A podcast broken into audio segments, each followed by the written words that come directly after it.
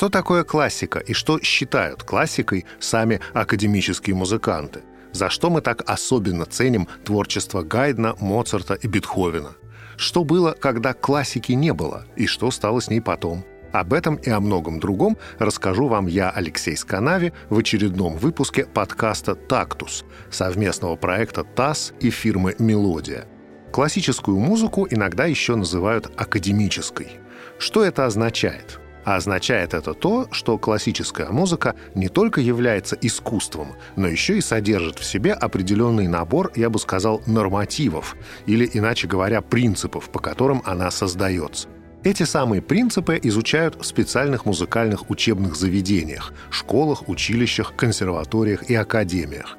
И изучают, естественно, на примерах конкретных музыкальных произведений, которые служат в данном случае образцами для подражания. По сути дела, вся классическая или академическая музыка, несмотря на все свое разнообразие и многогранность, является и целостным вечно живым организмом и одновременно единым примером для изучения и подражания.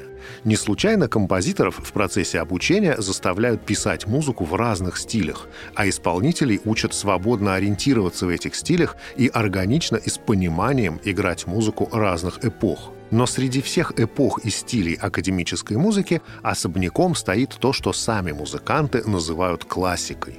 Это так называемая венская классика, крупнейшими представителями которой являются Гайден, Моцарт и Бетховен. Этих классиков называют венскими, потому что именно с австрийской столицей связана значительная часть жизни и творческих достижений каждого из них. И таким образом Вена явилась для них в некотором роде объединяющим географическим фактором. А классиками их называют потому, что именно в их творчестве сформировались те основные принципы, на которых базируется вся классическая музыка в ее современном виде, а также система ее преподавания в консерваториях и музыкальных академиях. Во-первых, это классическая гармония. Иначе говоря, правила и закономерности строения аккордов и перехода одних аккордов в другие.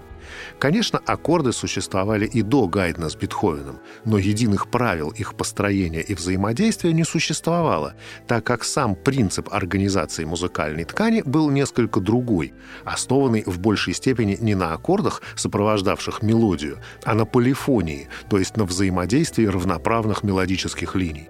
А вот начиная с Бетховена, правила гармонии уже принципиально не менялись, вплоть до начала 20-го столетия с его модернизмом и авангардом, а только дополнялись и немного усложнялись. Во-вторых, это классические музыкальные формы. Простые песенные формы, ронда, сонатная форма, классические вариации и вершина всего этого многообразия – форма сонатно-симфонического цикла – все это в самом чистом виде мы встречаем впервые именно в творчестве венских классиков. И всеми этими формами композиторы пользовались весь XIX и весь XX век, а многие продолжают пользоваться и до сих пор потому что классические формы оказались не только невероятно логичными, но и чрезвычайно удобными для наполнения их самым разнообразным музыкальным содержанием. Еще одна важная часть наследия венских классиков – это формирование типовых камерных ансамблей и вообще набор музыкальных инструментов, составляющих нынешнюю академическую музыкальную культуру. Именно они открыли идеальный акустический баланс струнного квартета, в котором должно быть именно две скрипки, альт и виолончель, а не как-нибудь иначе. Именно они стали регулярно писать для фортепианного трио, в котором были скрипка, виолончель и фортепиано. Еще одно гениально найденное сочетание инструментов, дающее невероятный простор для творчества. И даже сам жанр сольной фортепианной музыки, именно фортепианной в ее современном виде, а не клавирной вообще, то есть предназначенной для любого клавишного инструмента, будь то клавесин, орган или что-нибудь еще, этому жанру мы тоже обязаны венским классикам и прежде всего Бетховену.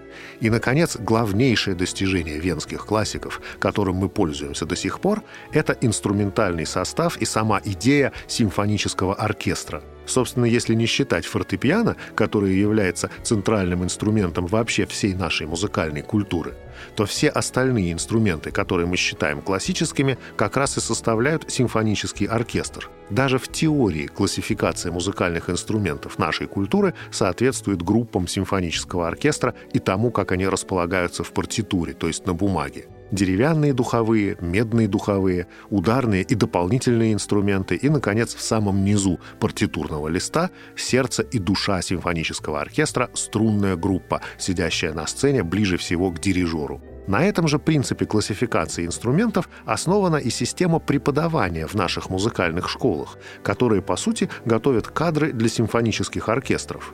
А все инструменты, по разным причинам не вошедшие в типовой состав симфонического оркестра, например, гитара, оказались как бы выброшенными из мира классической музыки и тем самым автоматически перешли в область народных, хотя народными или фольклорными вовсе не являются ни по своей сути, ни по происхождению, ни по репертуару. Toaru. Фактически до Гайдна симфонического оркестра как типового универсального состава не существовало. Ансамбли и оркестры формировались из тех музыкантов с их инструментами, которые были, что называется, под рукой. Очень часто композиторы даже не обозначали в нотах, какие инструменты должны играть те или иные оркестровые или ансамблевые партии в их сочинениях. Разделение было только на высокие и низкие инструменты по диапазону звучания. И даже порой неважно было, духовые они или струнные. Зато, начиная с Гайдна, Моцарта и Бетховена, симфонический оркестр приобрел строгие очертания и за последующие два столетия изменялся, по сути, только количественно за счет расширения групп инструментов и увеличения числа оркестрантов. Несколько упрощая, можно сказать, что оркестр Вагнера, Чайковского или Шостаковича – это тот же оркестр Гайдна и Бетховена, только сильно подросший. В завершении своего рассказа я предлагаю вам послушать один из самых классических примеров классического стиля, уже вполне зрелого и сознательного, первую часть первой симфонии Бетховена. В ней вы можете услышать и звучание симфонического оркестра во всей его полноте, и насладиться стройными гармониями и классической сонатной формой, в которой традиционно пишется первая часть всякой настоящей классической симфонии, и уловить тонкости мотивно-тематической работы, то есть того, как композитор обращается со своими музыкальными темами. А если вы пока еще не научились все это распознавать на слух, тоже не стоит отчаиваться, мы обязательно поговорим обо всем об этом в будущем будущих выпусках нашего подкаста «Тактус». В записи 1969 года, любезно предоставленной нам фирмой «Мелодия», первая часть первой симфонии Людвига ван Бетховена прозвучит в исполнении симфонического оркестра под управлением Рудольфа Баршая. thank you